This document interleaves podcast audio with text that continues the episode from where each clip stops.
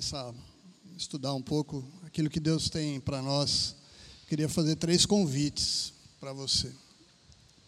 Primeiro convite é que durante esse período você é, procurasse enxergar Jesus em cada passo que a gente vai conversar hoje. Nós vamos conversar em cinco passos. E eu queria te convidar a enxergar Jesus, o que Jesus está falando em cada passo para a sua vida. Segundo convite que eu queria te fazer é se colocar em cada passo e tentar entender aonde você está neste passo. Se você está no primeiro, no segundo, no terceiro, no quarto, no quinto passo.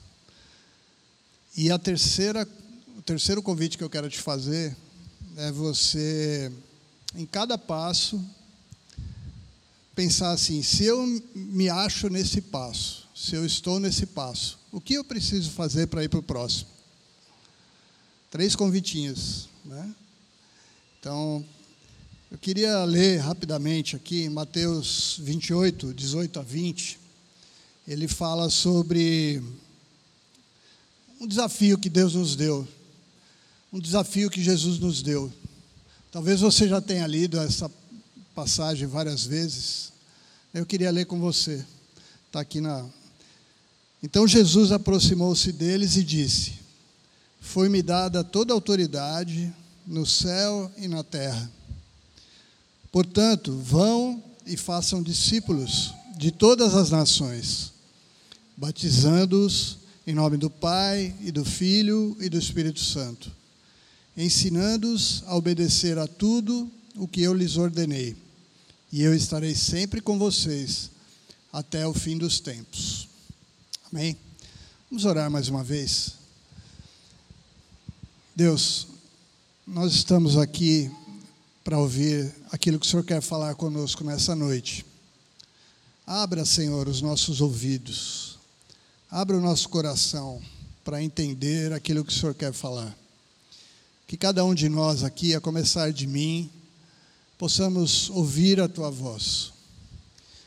Teu filho Jesus tem falado há tanto tempo na terra e tem falado conosco e tem nos desafiado.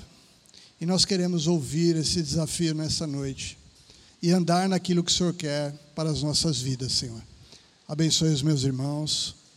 Abençoe, Senhor, os que estão aqui, aqueles que vão ouvir depois o que está gravado. Que cada um de nós, Senhor, possamos ouvir a tua voz. É que eu te peço em nome de Jesus. Amém. Amém. Quantos já foram numa sinagoga? Tem uma sinagoga aqui em Recife, né? Que, tá, que virou, na verdade, eu não sei nem se tem, tem eventos lá, não sei se tem eventos lá, né, se tem é, sessões, né, mas deve ter uma sinagoga aqui também. A sinagoga, é, para quem não foi ou para quem já foi, Normalmente, as mais tradicionais fica separado. O homem fica embaixo, na parte de baixo, né? E mulher na parte de cima. E atrás do rabino aqui, né, existem as, os livros, né, da Torá. A Torá é a Bíblia judaica, né? E é, no meio dessa sessão, no meio dessa reunião, é, existem leituras intermináveis da palavra. Né? Então é leitura em cima de leitura, em cima de leitura, e até de uma forma cantada. Né? E, assim a participação do rabino é pequena. Né?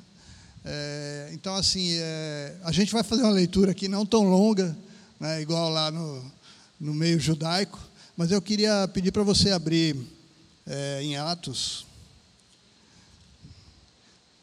9, né? Atos 9. Quem tem aí a Bíblia. Quem não tiver, nós vamos passar aqui também. Se conseguem enxergar daí.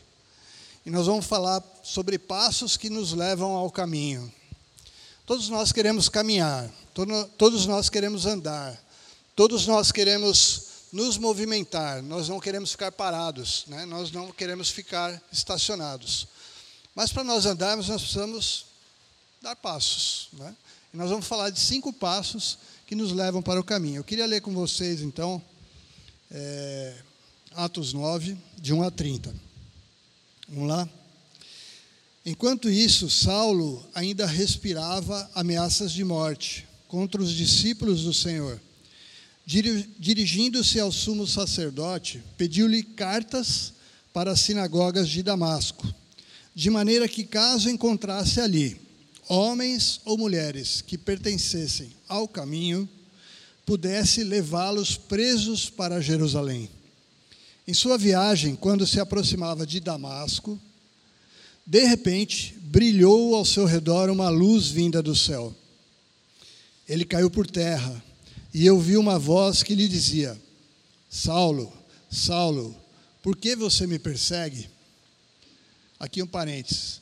Toda vez que eu lia isso, eu ouvia Jesus falando assim: Saulo, Saulo. Né? Era uma coisa assim, enfática. Mas será que a voz de Jesus foi assim mesmo? Né? Saulo perguntou: Quem és tu, Senhor? Ele respondeu: Eu sou Jesus a quem você persegue. Levante-se, entre na cidade. Alguém lhe dirá o que você deve fazer. Os homens que viajavam com Saulo pararam emudecidos, ficaram sem fala. Ouviam a voz, mas não viam ninguém. Né? E na época não existia é, nenhum sistema de som. Né? Eles ouviam a voz, mas não enxergavam. Saulo levantou-se do chão e, abrindo os olhos, não conseguia ver nada. E eles o levaram pela mão até Damasco. Por três dias ele esteve cego, não, não comeu nem bebeu. Alguém aqui já ficou cego? Momentaneamente? Já ficou, né? Você olha para uma luz assim, bem forte, fica olhando um tempão, né? depois fecha o olho e abre para ver se enxerga alguma coisa. Né? Por três dias ele esteve cego, não comeu nem bebeu. Em Damasco havia um discípulo chamado Ananias. O Senhor o chamou numa visão. Ananias. Eis-me aqui, Senhor, respondeu ele. O Senhor lhe disse: Vá à casa de Judas, na rua chamada Direita, e pergunte por um homem de Tarso chamado Saulo. Ele está orando. Numa visão, viu um homem chamado Ananias chegar e impor-lhe as mãos para que voltasse a ver. Respondeu Ananias: Senhor, tenho ouvido muita coisa a respeito desse homem e de todo o mal que ele tem feito aos teus santos em Jerusalém.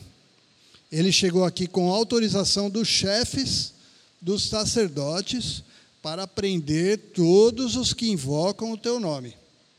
Mas o Senhor disse a Ananias: Vá, este homem é meu, instrumento escolhido para levar o meu nome perante os gentios e seus reis e perante o povo de Israel.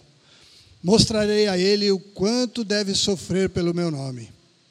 Então Ananias foi, entrou na casa, impôs as mãos sobre Saulo e disse: Irmão Saulo, o Senhor Jesus que lhe apareceu no caminho, por onde você vinha, enviou-me para que você volte a ver e seja cheio do Espírito Santo. Imediatamente algo como escamas caiu dos olhos de Saulo, e ele passou a ver novamente. Levantando-se, foi batizado, e depois de comer, recuperou as forças.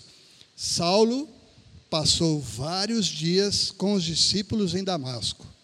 Logo começou a pregar nas sinagogas que Jesus é o Filho de Deus. Todos os que ouviam ficavam perplexos e perguntavam: Não é ele o homem que procurava destruir em Jerusalém aqueles que invocam esse nome?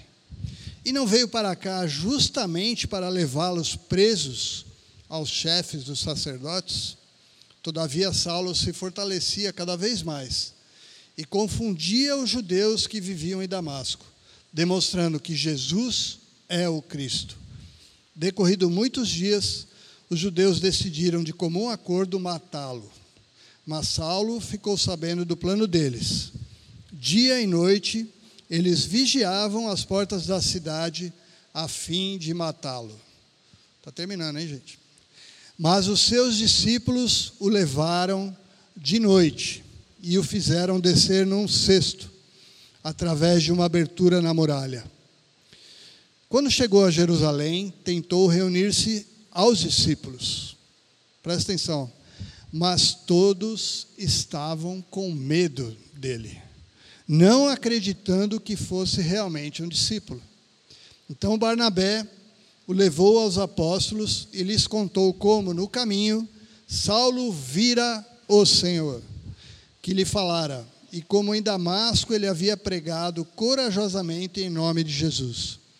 Assim Saulo ficou com eles e andava com liberdade em Jerusalém, pregando corajosamente em nome do Senhor.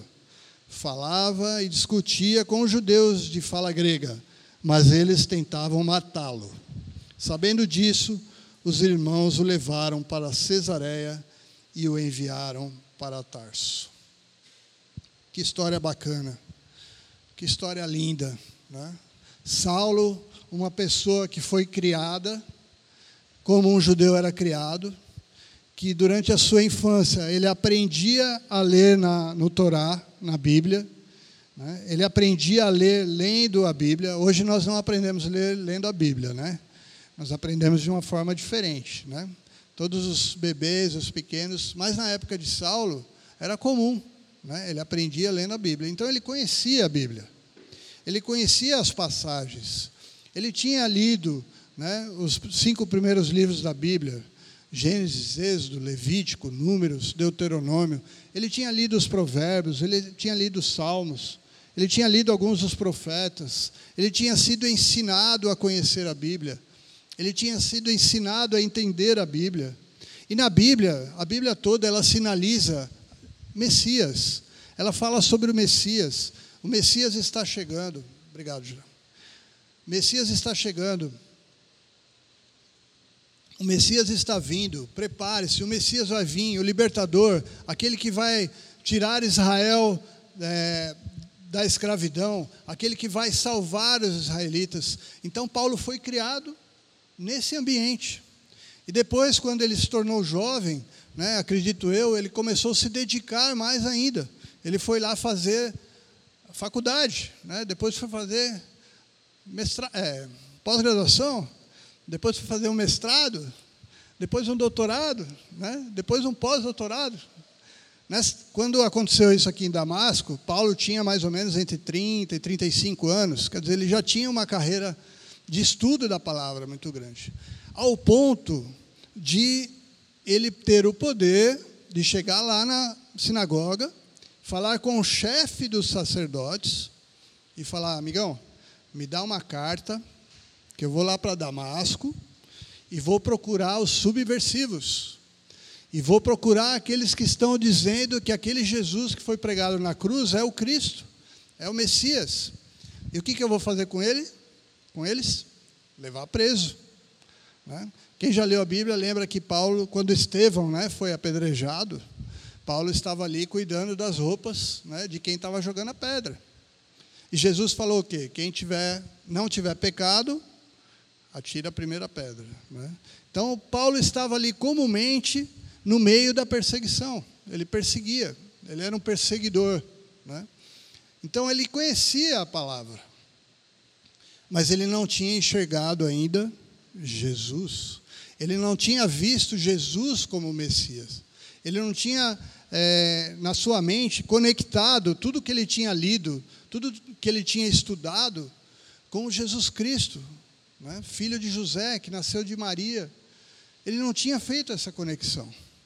E aí ele está indo pelo caminho, né? é, atrás dos seus inimigos, né, que eram pessoas de carne e osso, que para ele, como judeu, Jesus não tinha ressuscitado, né, ele tinha ouvido falar. Né. Paulo, pessoal, só para fazer um, um parâmetro, ele, ele nasceu mais ou menos na mesma época de Jesus. Né?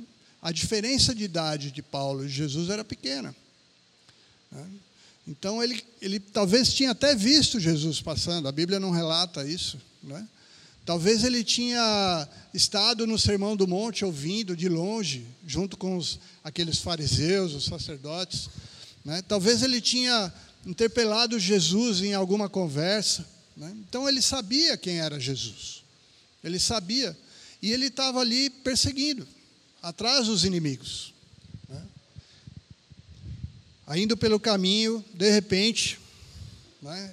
imagina você agora, né? o primeiro convite que eu fiz para você. né? O que, que Jesus faz? Aparece para Paulo numa luz muito intensa né? e fala para assim: Paulo, por que, que você está me perseguindo? Né? É isso que. Vamos lá, pode pular aí para o próximo. Então, o primeiro passo. Né? Saulo pergunta: Quem és tu, Senhor? Ele respondeu: Sou eu que estou te perseguindo. Sou eu quem você está perseguindo. Paulo estava perseguindo Jesus? Sim ou não, pessoal? Estava perseguindo Jesus ou os discípulos de Jesus? Os discípulos. Jesus já tinha morrido, né? Paulo estava perseguindo os discípulos, aqueles que se diziam cristãos. E aí, quando ele encontra Jesus, Jesus fala para ele assim: Você está me perseguindo que, que aconteceu na mente de Paulo? Né? Deu um. Antigamente a gente falava, quem é da época do videogame, né? Videogame não, do fliperama, que é antigo, hein, pessoal? Deu um tilt, bugou, né? deu um bug, né? caiu a rede, caiu a internet. Né? Só consegue jogar offline agora, online acabou. Né? Então deu, deu um curto-circuito na cabeça do, de Paulo. E ele começou a fazer as conexões. É como se o cérebro dele acelerasse e toda a palavra que ele tinha lido, toda a Bíblia que ele tinha lido, todo o Torá, todos os textos que sinalizavam Jesus como, desculpa, sinalizavam Messias, ele conectou naquela hora, era Jesus. Então ele falou, cara, eu estou perseguindo a pessoa errada. Os cristãos são Jesus. Jesus falou para ele e, e ele começou a fazer essa conexão com Jesus. Entrou em parafuso. Né? Eu mandei matar fulano, eu mandei prender ciclano. Eu estava lá quando é, Estevão estava sendo apedrejado e ele caiu que nem uma bomba na cabeça dele. Né? Ele se encontrou com Jesus. Ele começou a reconhecer Jesus. Ele começou a entender Jesus. Ele começou a enxergar Jesus. Você já enxergou Jesus na sua vida, no seu caminho? Né? Segundo convite que eu fiz, você conseguiu enxergar Jesus, fazer essa conexão e entender que Jesus é o seu Salvador, o seu Redentor, o seu Criador?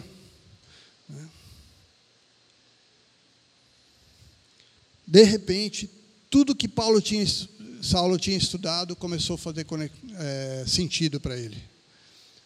Jesus está fazendo sentido para a sua vida? Né? Aí Jesus vira para Saulo e fala assim: levante-se e entre na cidade. Quando nós reconhecemos Jesus, automaticamente acontece uma conexão de mobilidade, de sair daquele aquele momento que você está parado, que você está preso, que você está ali sem condição de caminhar, sem condição de andar. Paulo estava ali deitado no chão, né, no, num outro texto mais à frente, em Atos mesmo, quando Paulo está ali na frente do, dos fariseus, dos sacerdotes pregando, ele fala que todos caíram por terra. Né? Ele está relatando o que tinha acontecido com ele. Então, às vezes todos nós estamos caídos, todos nós estamos no chão, né? todos nós estamos ali é, sem, sem condição de fazer nenhuma conexão. E Jesus fala para nós: levanta e anda. Então eu queria, nesse primeiro passo, ressaltar o, o que nós precisamos fazer quando nós encontramos com Jesus. Nos levantarmos e começarmos a andar. Andar no caminho. Não tem esteira rolante. Né? Não tem carona. Né? Nós temos que andar, nós temos que dar os passos. Né? Quando a gente reconhece Jesus, a primeira ação deve ser levantar e andar. Quando nós reconhecemos Jesus, nós estamos presos nos nossos conceitos, nos nossos pré-conceitos, nos, para, nos nossos paradigmas. Você lembra quando você reconheceu Jesus? Você lembra mais ou menos o dia, a época, o que estava acontecendo na sua vida? Ou talvez hoje é esse dia que você está reconhecendo Jesus? Talvez hoje será o dia em que você vai realmente reconhecer Jesus na sua vida? Existem conceitos, existem paradigmas, existem situações, existem circunstâncias onde você está vivendo. E se você está nesse momento, pense nisso.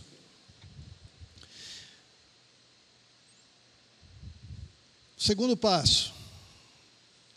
Jesus faz o que com Paulo? Quando ele levantou, abriu o olho, não enxergava nada. Não é porque estava escuro, né? não é porque tinha caído um, é, uma névoa, ou tinha caído a luz, ficou escuro, né? não enxergava nada, estava cego. segundo passo aqui, ó. Por que, que ele ficou cego? Qual era o bem mais precioso que Paulo tinha, gente? Nesse momento? A visão. Né? O sentido mais precioso dele. Por quê? Ele estudava o Torá. Ele, ele precisava enxergar as pessoas. Ele precisava visualizar as pessoas. Né? Ele precisava entender quem eram né, a ele estava perseguindo, quem era o sacerdote. Né? Então, Jesus fez o quê? Cegou ele. Às vezes Jesus nos cega, mas nos cega para que nós passamos a enxergar. Jesus cria uma atmosfera, Jesus cria um momento onde nós somos desafiados a esquecer algumas coisas, a deixar algumas coisas para trás enxergar as coisas novas. Foi o que aconteceu com Saulo. Muitas vezes aqueles problemas, aquelas dificuldades, que nós estamos passando né, nos cegam. Nós ficamos como Saulo, não enxergamos. Né? Quantas, quantas vezes você fez essa oração? Quantas vezes eu fiz essa oração? Jesus, eu não enxergo um palmo na minha frente. Eu não sei se eu devo ir para a direita ou para a esquerda. Eu não sei se é para parar. Eu não sei se é para voltar lá onde eu estava. Né? Quantas vezes nós estamos sem direção, sem é, caminhos a seguir? Né? Temos um, dois, três, quatro, cinco, seis opções de caminho e não sabemos qual o caminho ir. Às vezes essa situação ocorre no seu trabalho, às vezes essa situação ocorre na escola onde você está estudando, às vezes ocorre na sua família, no seu relacionamento com seus familiares. Você está ali cego, não sabe para onde ir perdido, sentimento de derrota, de fracasso, né? abate sobre. Imagina Saulo como estava. Né? Cara, estudei tanto, vivi tanto, orei tanto a Deus, fiz tantos sacrifícios, dei tanto de dízimo, servi tanto, apoiei tanto. Para quê? Para chegar aqui e agora entender que eu estava errado. Muitas vezes esse esse sentimento acontece na nossa vida. A gente acredita, a gente crê que o que a gente construiu nos dá força e nos dá paradigmas, né, nos dá é, estabelecimentos para continuarmos. E a gente, ali na frente, a gente descobre que não. Outro dia eu estava conversando com uma pessoa falando sobre carros, né? É, vou falar de novo da minha época, pessoal, desculpa. O Roberto vai entender, né? Nelson, Gidel.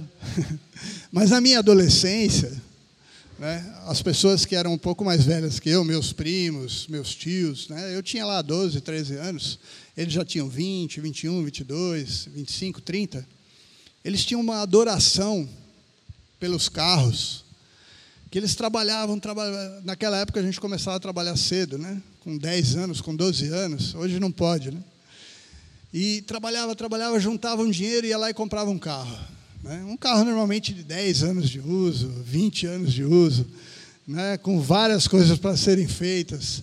Mas todo sábado tinha um ritual. Você passava, pelo menos lá onde eu morava era assim, você passava na rua, tava, parece que era uma coisa assim, era uma igreja. Todo mundo estava com o carro fora da calçada, lavando o carro. Né? Baldezinho, mangueira, né? É, depois lavava, vinha o ritual de secar. Depois de secar, cera carnu, né? polir. E dava trabalho. Tá? Então, assim, era um ritual. Aí eu lembro de um primo meu que comprou um Corcel 74 amarelo. Imagina, carro lindo. Ninguém sabe o que é Corcel, né? Vai, procura no Google depois. Você vai ver que é um carro lindo, né? Que não serve para nada hoje, mas tem gente que ainda tem. Aí ele comprou, ah, não, não era amarelo, era um laranja bem vivo. Aí ele comprou aquele carro, cuidou, tal, tal, tal. O que, que aconteceu? Depois de dois meses que ele tinha construído o altar dele, né, no, no, no carro, tinha feito tudo que possível no carro, o que, que ele fez? Capotou com o corcel. Né? Destruiu o corcel. Acabou, acabou o carro. O carro era o sonho dele, era onde ele se projetava, era aquilo que ele queria. Né? E assim destruiu, acabou. Fraca, fracassou o sonho dele. Às vezes não é um carro, às vezes é um diploma, às vezes é um trabalho, às vezes é um namorado, uma namorada, né?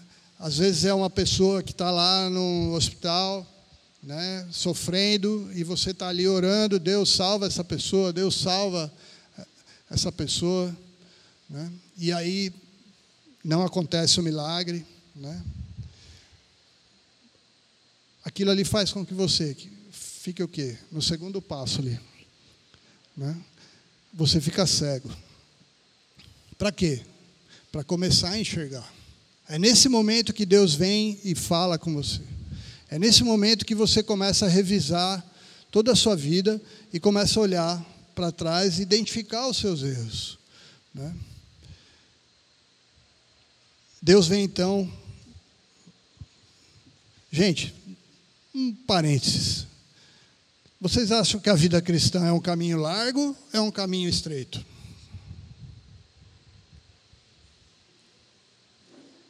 Quem, quem queria estar no caminho largo? Vida cristã não é um caminho largo, é um caminho estreito. É difícil. Não tem um do meio, que é mais ou menos. Né? Eu estava visitando uma palavra do Rafael de três anos atrás no Mosaico.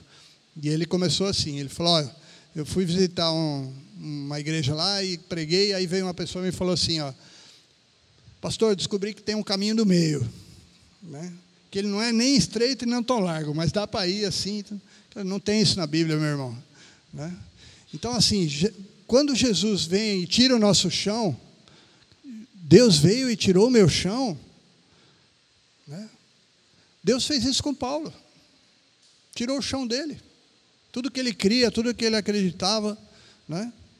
Então, Jesus veio e fez isso na, na vida de Paulo.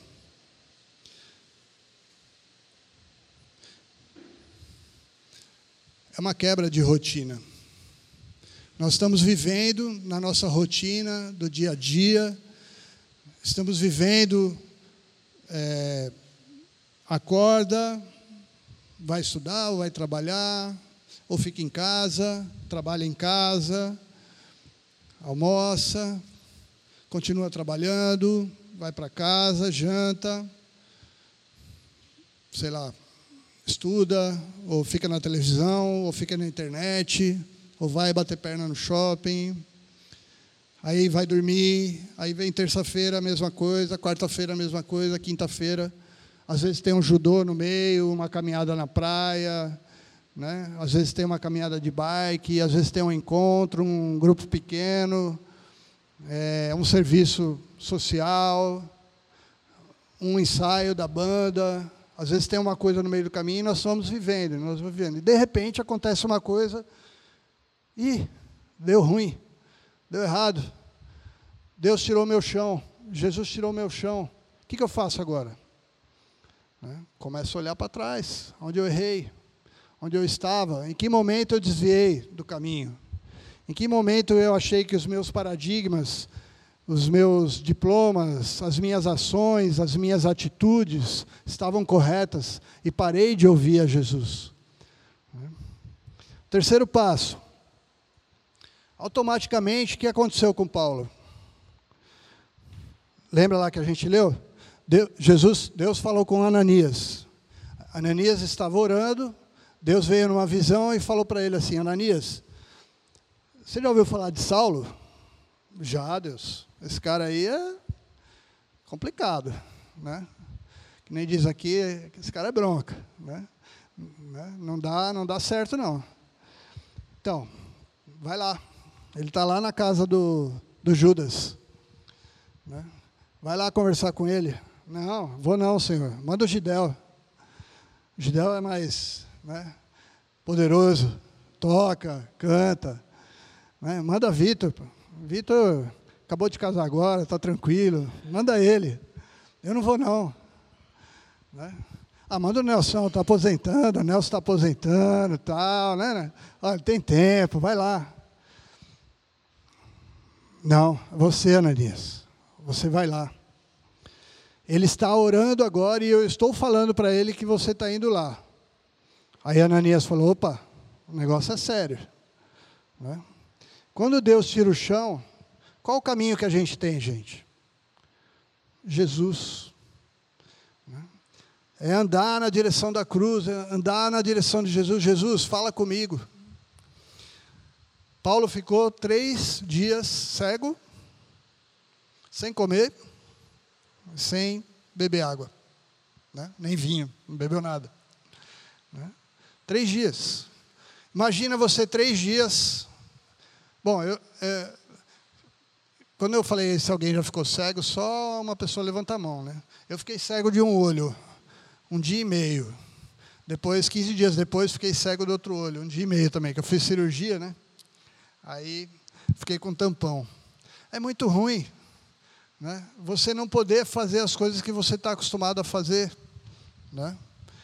É, até desculpa, gente. Tem alguém aqui que não tem visão de um dos olhos, dos olhos? Né? Todo mundo tem a visão dos dois olhos. Né? Então, assim, é muito, é muito ruim, você perde a, a profundidade, né? você perde o, o espaço o 3D. Né? Então, fecha o olho agora. Pode fechar. Imagina aí que tem uma pessoa chegando na sua frente agora e vai dar um tapa em você. Ah, abrir o olho, não. é muito difícil, é muito ruim. Chega em casa hoje à noite e faz um exercício. Começa a andar na sua sala de olho fechado para ver o que vai acontecer. Né? Você vai bater num canto, vai bater no outro se não tiver ninguém ajudando. Paulo ficou ali três dias e três noites, cego, sem se alimentar e sem beber. O que aconteceu com ele? Começou a passar um filme. Né? Talvez começou a aparecer todas as pessoas que ele tinha prendido, todas as coisas que ele tinha feito errado todas as atitudes que ele tinha tomado de uma forma equivocada. Terceiro passo: ouvir a Deus. Paulo começa a ouvir a Deus, Saulo começa a ouvir a Deus. O Senhor lhe disse: Vá à casa de Judas, na rua chamada direita, e por, pergunte por um homem de Tarso, chamado Saulo, ele está orando. Eu só conheço duas formas de ouvir a Deus. Né? Eu não, eu sei que tem outras formas, né? mas eu particularmente só conheço duas. É falar com Deus orando né? e ler a palavra. São só essas duas mesmo? Ou tem mais? Onde Deus está? Olhe, olhe pra, pra, bem nos olhos da pessoa que está do seu lado. Deus está aí, ó. Jesus está aí. Quanto mais você olhar para Deus, quanto mais você olhar para Jesus, mais você vai ficar parecido com Jesus, mais você vai refletir Jesus. Quanto mais eu orar, quanto mais eu ler a palavra, Quanto mais eu compartilhar com meus irmãos, mais eu vou ver Jesus. E aí nós vamos para o quarto passo, que é andar junto. Primeiro passo, reconhecer Jesus. Segundo passo, eu perdi o segundo passo. Quem lembra? Eu não lembro. Gastar tempo para identificar seus erros. Identificar os erros. Quarto passo, andar junto.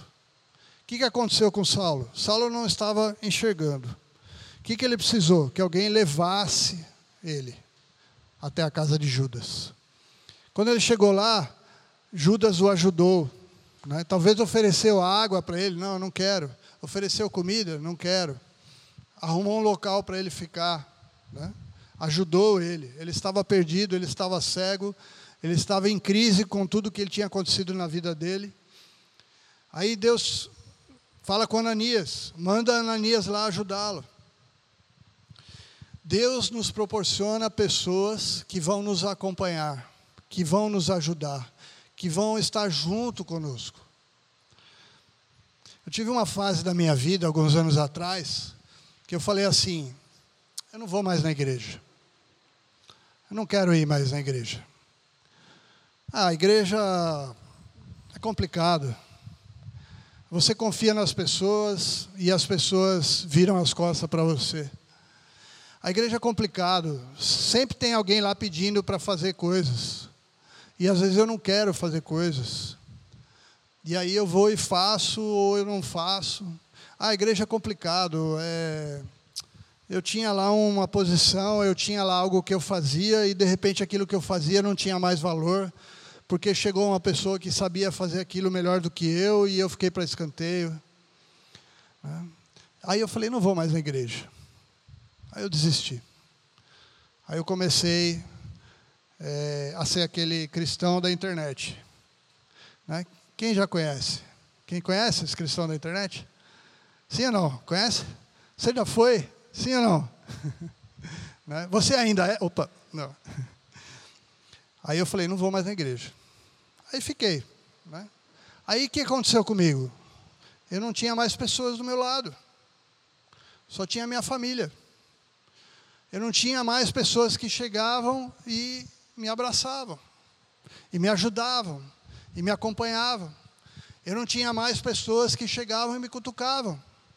Mas falavam, oh, você está errando nisso, você está errando naquilo. Eu não tinha mais coisas para fazer. Eu não tinha mais atividades para fazer, eu não tinha mais cadeira para limpar, eu não tinha mais parede para pintar, eu não tinha mais cesta para levar, não tinha mais as atividades que eu fazia. E aí eu comecei a substituir por outras atividades. Comecei a trocar as atividades que me levavam mais perto de Jesus por atividades que não eram erradas, mas que não me levavam perto de Jesus. Que me deixavam longe de Jesus. E aí Jesus veio e agiu comigo né? Me derrubou, igual fez com Saulo. Me cegou, não literalmente, mas fez com que eu enxergasse que tudo que eu estava fazendo estava errado. Né? Perdi meu emprego, perdi meu, meus dois carros que eu tinha, né? a casa que eu morava, que era da família, deixou de ser, fui morar de aluguel. Né? Então, assim, Deus fez uma revolução na minha vida. Tudo para mim mostrar que eu precisava de pessoas, que eu precisava andar com pessoas. Então eu te convido novamente, será que você está nessa fase? Pense em Jesus agora. Será que está, você está nessa fase? Se você está nessa fase, qual o próximo passo?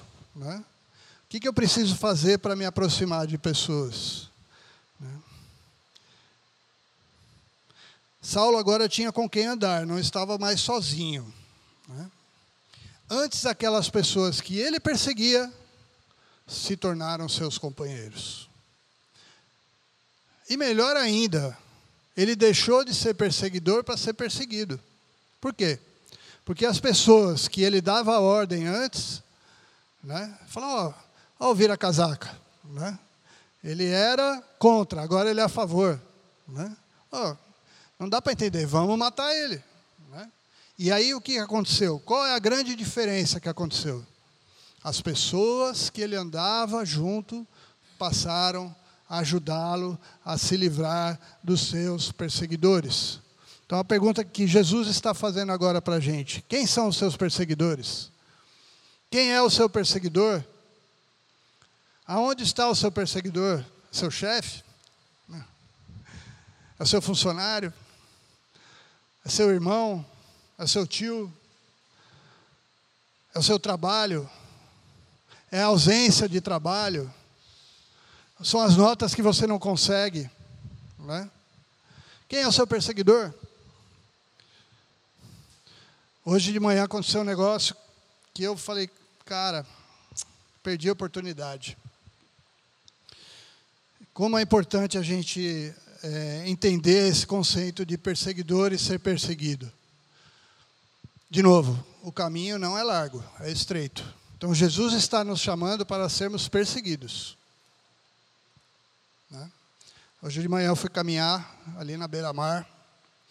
E caminhando, orando, ouvindo louvores, pensando na palavra, pensando naquilo que Deus tem falado comigo nesses dias. E aí eu caminhando assim, vi um senhor de idade já, pela, pela face, pelo cabelo branco, beirando os 80 anos, sentado, sozinho. E eu caminhando aqui, eu olhei, estava com pressa. Quando eu olhei para ele, eu vi aquela voz assim, né? Para, vai e fala. Aí eu falei, Deus, tem certeza? Eu fiz igual a Ananias, né? O cara está ali descansando, Deus. Eu não, não sei quem é, né? o cara vai me achar um louco, né? E se for daqueles arretados, né, que vai começar a me xingar? Aí continuei olhando para ele assim, aí falei, Deus, lá na frente eu vou virar ali e voltar. Se ele estiver ali ainda é para me falar. Eu fiz igual Gideão, né? Coloquei a lã ali.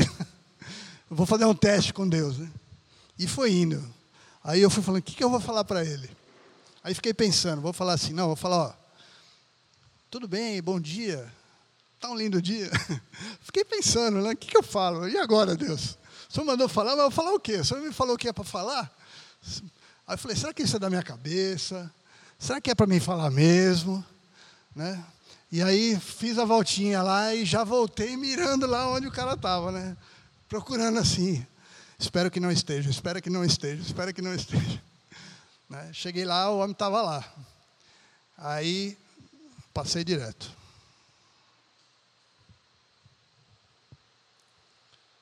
Passei direto. Justifiquei um monte de coisa para Deus. Né? Falei, ah, Deus, ele estava assim, ele estava assado, tinha mais gente do lado. Quando eu passei, ele estava sozinho e não sei o quê, tal, tal, tal. Não falei. Por que, que eu estou falando isso? Porque o caminho é estreito, meus irmãos. Nós precisamos uns dos outros.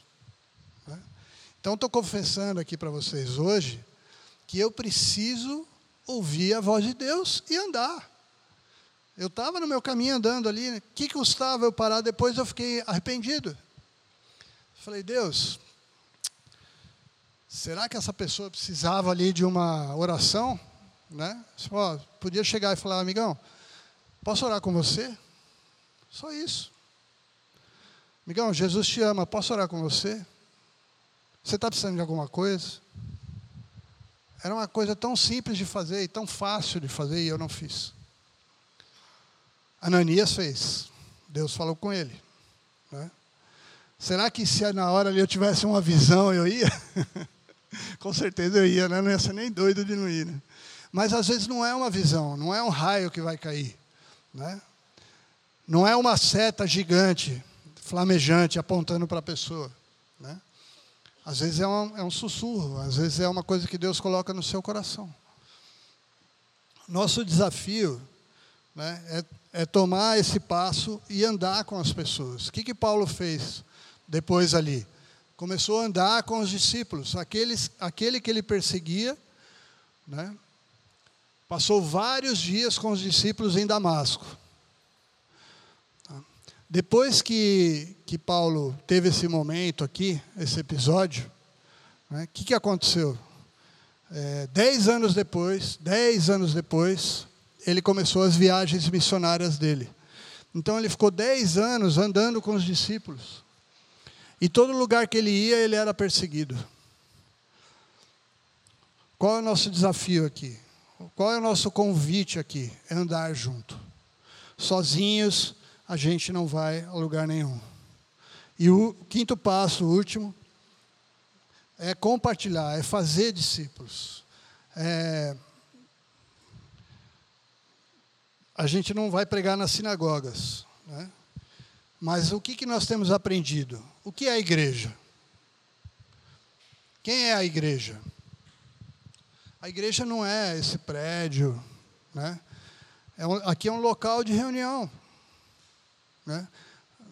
É, a Iris estava comentando, né, que a gente, foi feito o, o, Ficou bonito esse palco aqui, né, pessoal? Vocês estão com dor né, de olhar para cima aí, não? Assim ficou mais fácil de ver vocês também. Mas estava em risco de não ter reunião, porque o palco sujou tudo e não sei o quê. Eu falei, ixi, e agora? Não vai ter reunião? O que, que a gente vai fazer? Vamos cancelar a reunião? Não. A igreja não é isso aqui. Né? A igreja não é isso aqui. A igreja não é isso aqui. A igreja não é aquilo ali. Né? A igreja não é isso aqui. A igreja é isso aqui. Sou eu, é você. Nós somos a igreja. Então, o, o, a passagem que a gente leu lá no começo, né? Jesus falou: vocês vão andando, caminhando, vivendo, sendo discípulo e fazendo discípulo. Como é que eu faço discípulo? Dizendo para a pessoa, vem e me segue? Não. Dizendo assim, vem e segue Jesus. Né? É... Vou falar um pouquinho de Jesus para a gente terminar.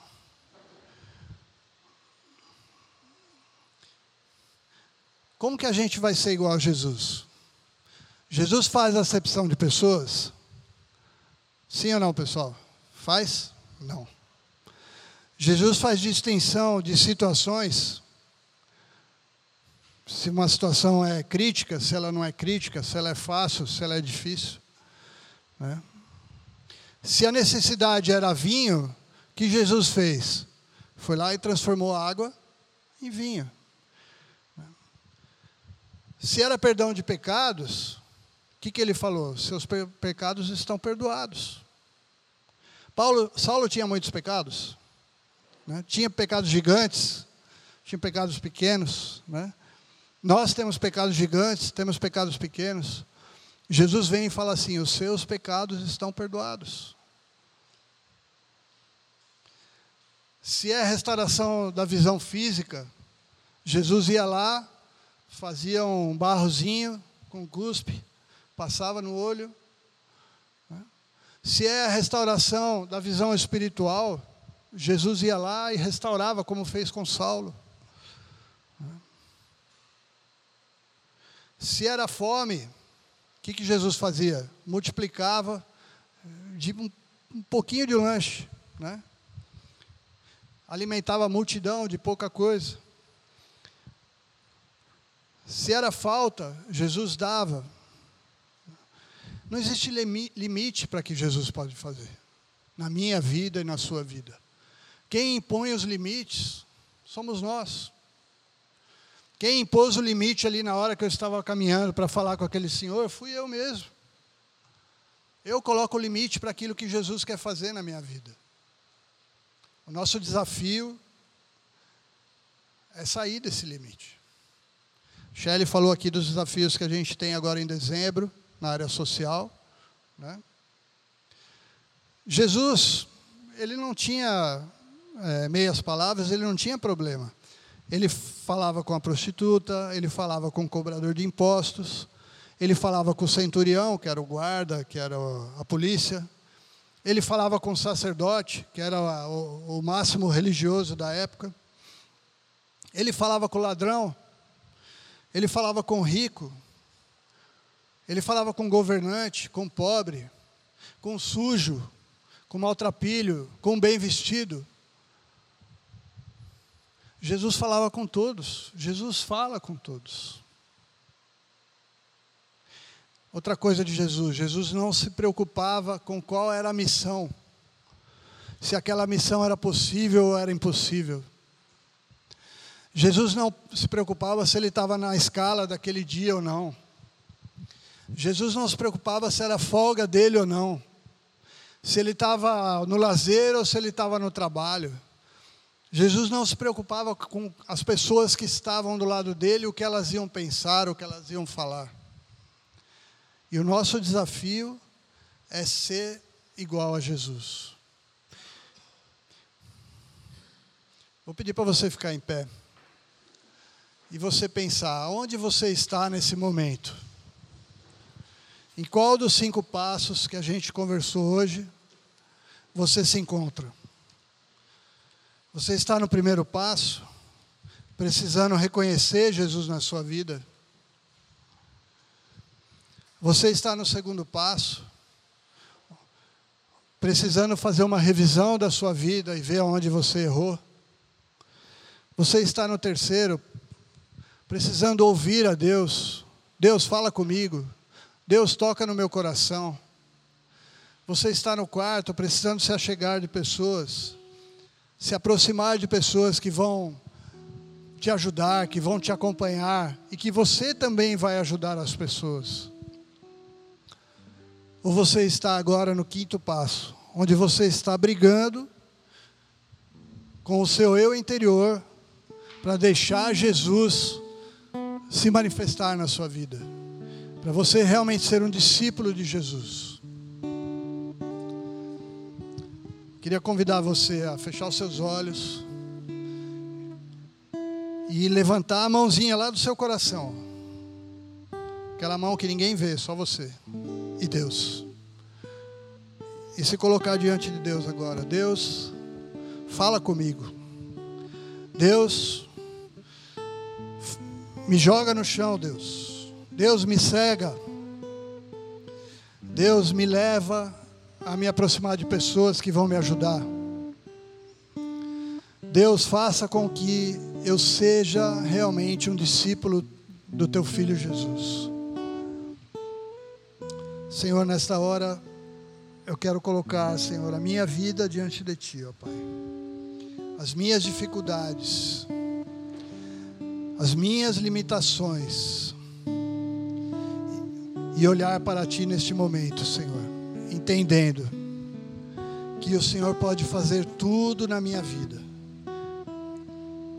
Senhor, eu quero orar pelos meus irmãos que estão aqui, Senhor cada um em que posição está, em que passo está, entendendo que o Senhor é maior, entendendo que o Senhor está aqui, Senhor, para tocar nossas, nossas vidas.